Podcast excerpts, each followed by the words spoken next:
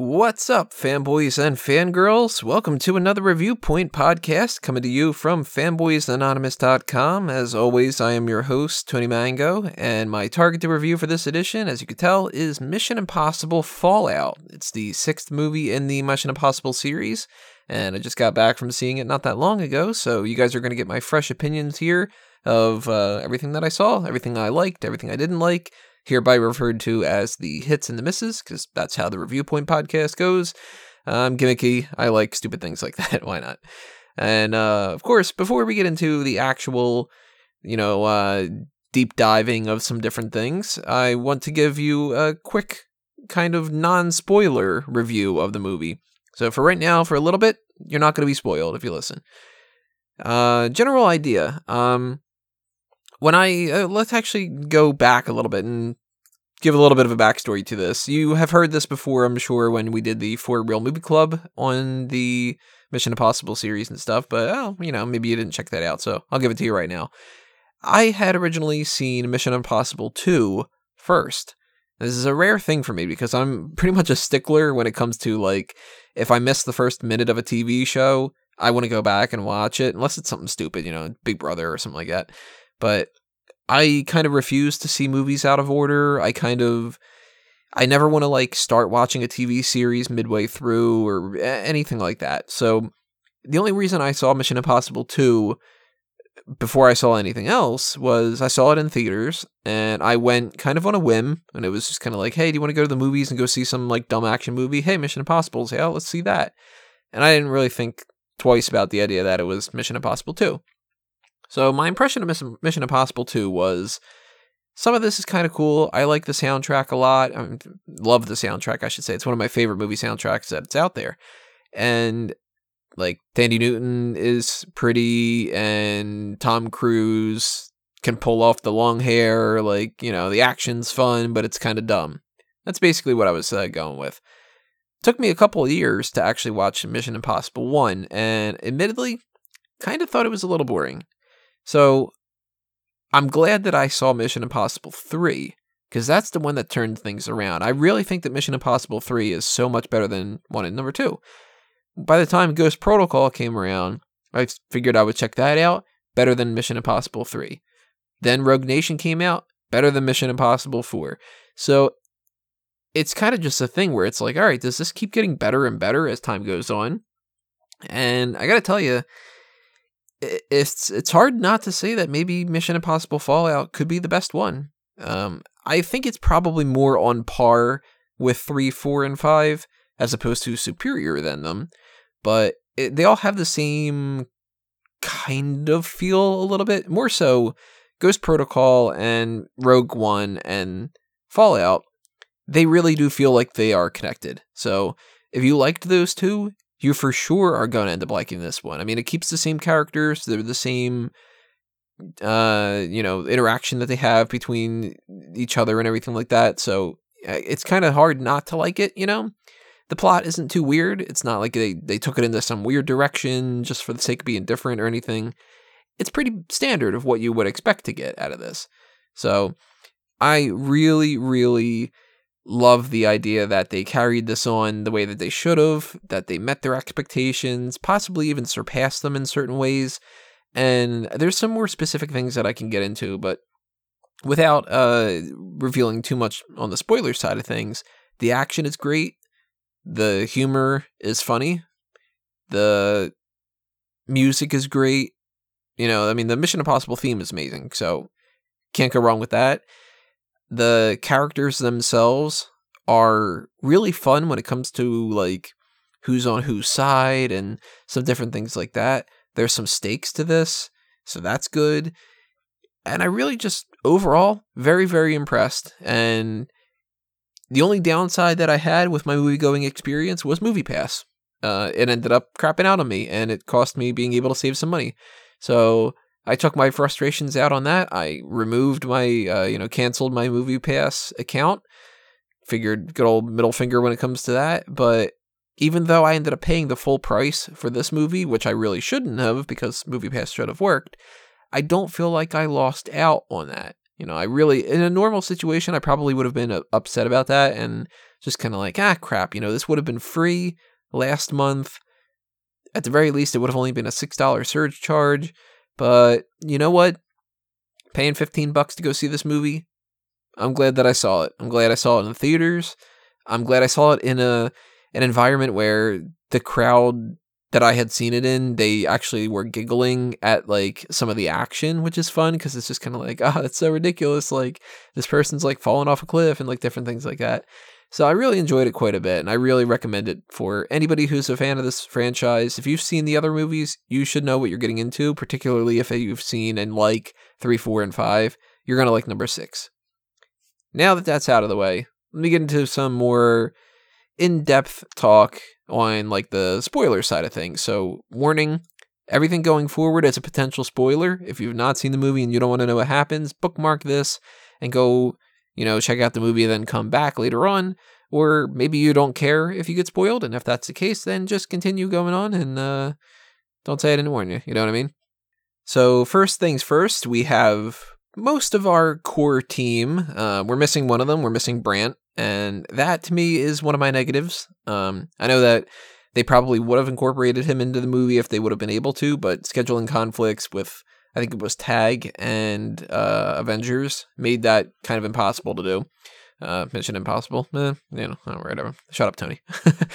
uh, I I missed him in the movie. I think that he would have been fun to kind of play around with in a certain capacity, but I also feel like they were kind of already like stocked with people, and I don't know where they would have incorporated him all that much. So maybe it wasn't too bad that he wasn't in this. I would have liked maybe some kind of a line that explained why he wasn't, and I didn't catch that if it's in the movie. If it did uh, have that kind of a part in there, then uh, by all means, let me know. Let me uh, toss them down in the comments below. And um, we, but we have uh, Tom Cruise, of course, is Ethan Hunt, same as always. Our protagonist, our main hero. Uh, he nails it. He's a big hit. Uh, I still don't get how somebody that much older is still able to pull off all this stuff. You know, uh, he he's getting up there. I mean, he's not you know ninety years old, but he's getting up there, and he's still pulling it off. Man, he still looks like a fucking action star. So, major credit to Tom Cruise. Uh, Simon Pegg is back as Benji Dunn, our lovable little sidekick. He's always great. Ving Rhames, it's always great to see him as Luther Stickell because Luther has been there from the very beginning, so he is a valuable member of that team. Ilsa Faust is back, and I I dug Ilsa in the last one. I thought that she was I hate to use this phrase. It's so embedded into everybody's brains, but she was a strong female character uh, in the sense that she wasn't a damsel in distress. She was just another part of the team. And I think that she did another great job here. Uh, we had returning um, Alec Baldwin for director Hunley. And here's one of my positives and my negatives. It's kind of a hit and a miss. They give Hunley something to do, and it's really cool. And he is a good, uh, like supervisor role and everything and they kill him. Now, I liked it and I didn't liked it. Uh, liked it. I I liked it and I didn't like it. My thing that I like about it is it shows that there are stakes. You know, you lose somebody that's on the team, and they had had this thing where his overseer in the first movie didn't carry on to the second one. Second movie, he's got Anthony Hopkins.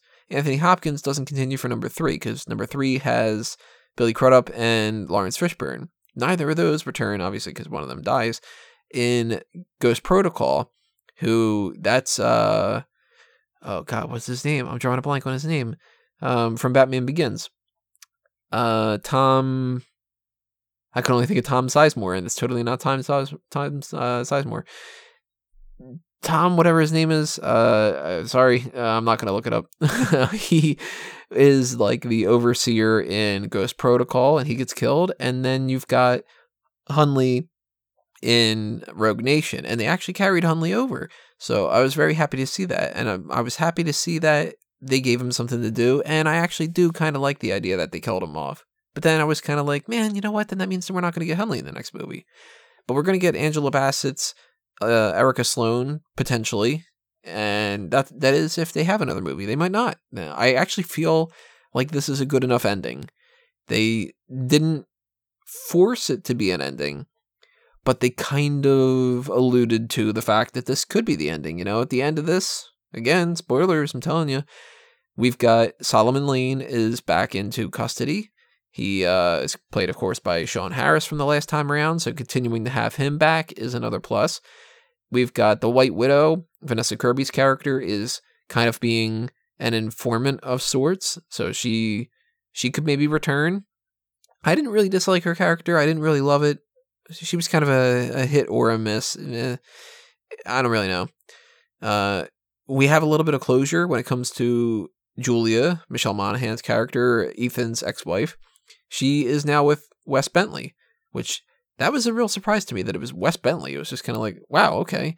But then again, this series does employ people that are name actors in small roles. I mean, we had in the first movie, Emilio Estevez gets killed off in the first couple of minutes of the movie. And we've got Ghost Protocol starts off with uh, Josh Holloway's character. I'm blanking on the name for that. Um, oh, Tom Wilkinson. That was that guy's name, Tom Wilkinson. Uh, so they kill off, you know, uh, Holloway's character early on. They kill off Keri Russell very early on. So they've had this kind of thing where they can bring people in for like smaller roles. So I really shouldn't be too shocked about Wes Bentley, but we get a little bit of closure for that. She's with him. She's happy. They're married. She is working a job that she really enjoys and everything. And Ethan seems to be with Elsa. Uh, no real closure when it comes to Benji and Luther. Um, but we do get closure when it comes to Walker who is Henry Cavill. His character is a member of the CIA. He's an operative and also the bad guy. So I get to see Henry Cavill be a bad guy for I think the first time that I've seen him in any of these movies. He's always been a hero. Um, he was a good guy in The Man from Uncle. He's obviously a good guy when he's Superman. So uh, I guess he probably had a lot of fun playing that role. And I hope that the mustache was worth it. I don't know why they needed to give him that mustache, but that ended up fucking up Justice League a little bit more, you know? Uh, but hey, you know what? He has played a good spy and he's played a bad spy and he's played a, I guess, technically a bad spy trying to be a good spy, whatever like that. I know that he said before that he wants to be the next James Bond, and I don't think that he should. Uh, because I think that you should go with somebody who isn't also another character. So the fact that he's Superman, I think he should stay Superman. But if he were the next James Bond, I'd be okay with it. You know, good looking, dark haired uh, British guy. I'm sold. Uh, so I liked his character in the movie. Um, really, character wise, I just I pretty much liked everybody because this is a Mission Impossible movie, so they all have character and they're all, you know, doing their whole subterfuge and everything like that. So it's a fun ride. Uh, I mentioned before that the action is great. Um, no real standout set pieces that I think are like wow moments more than anything else, but that doesn't have to be a bad thing. You know, they've every action scene was good. So I'd rather take a lot of good than one absolutely great and everything else being bad or something like that. So uh I like that. Thumbs up when it comes to that. That's a hit. I mentioned the music, of course, that's a hit. Uh, I'm trying to think of like spoiler wise things that I haven't actually touched upon because uh, really, for the most part, I did a lot in the non spoiler section. Uh, I think that more than anything else, if I was going to say that something was a miss, it's that we were missing Brant. And I would have really had like to have seen just one quick scene at the end there where maybe they had said something along the lines of like, all right, now that Hunley has been killed, Brant is going to take over as the guy who's calling the shots or something like that. Like, you know, like that might be kind of good. Or maybe something that kind of proves that Ethan's going to train more people and he's going to continue with the IMF and be sort of the new Hunley maybe that's the direction that they go in the next movie. I don't know. If they do a next movie, I, I don't know if I've heard anything about any kind of guarantees for that. But I am 100% down for if they do another movie because at this point, the Mission Impossible series has proven it's a damn good series. Uh, you know, obviously it's not going to win Oscars and stuff, but it doesn't have to. Not every movie has to be an Oscar bait type drama or, you know, the biggest uh, characters uh, study in the world. This is an action movie. It's a great action movie. And if you go into it knowing what you're going to be getting because of the other movies, guaranteed you're going to like it. So this is definitely a hit for me. Very, very much in all regards for the most part. So those are my opinions. Uh, if you guys want to talk some more about this, drop a comment below and pose a question. We could talk some more. But also drop a comment telling me what you thought about the movie, uh, whether you liked it or you disliked it. What are some specifics of what you think are the hits and the misses, and anything else that's going on like that. And I just want to thank you all for listening, and I want to invite you to do the usual stuff here. Make sure you hit that subscribe button on YouTube and check off that little bell notification thing because I don't know when the next thing is coming up next, but that way you get to know when I've posted a new video. You could also follow Fanboys Anonymous on Facebook and Twitter. Obviously, if you go to fanboysanonymous.com, you'll get more content because of the non YouTube type of material that it's on there, like Weekend Geek and Six Flicks Picks and anything else that I've got in mind. Um, if you want to show your support for this in the future and you want me to try to build fanboys to a you know an even higher level, then consider tossing some spare change my way. So if you want to do it that way, uh, there's the Patreon, or you can buy a shirt or some other kind of merchandise over on TeePublic or Redbubble.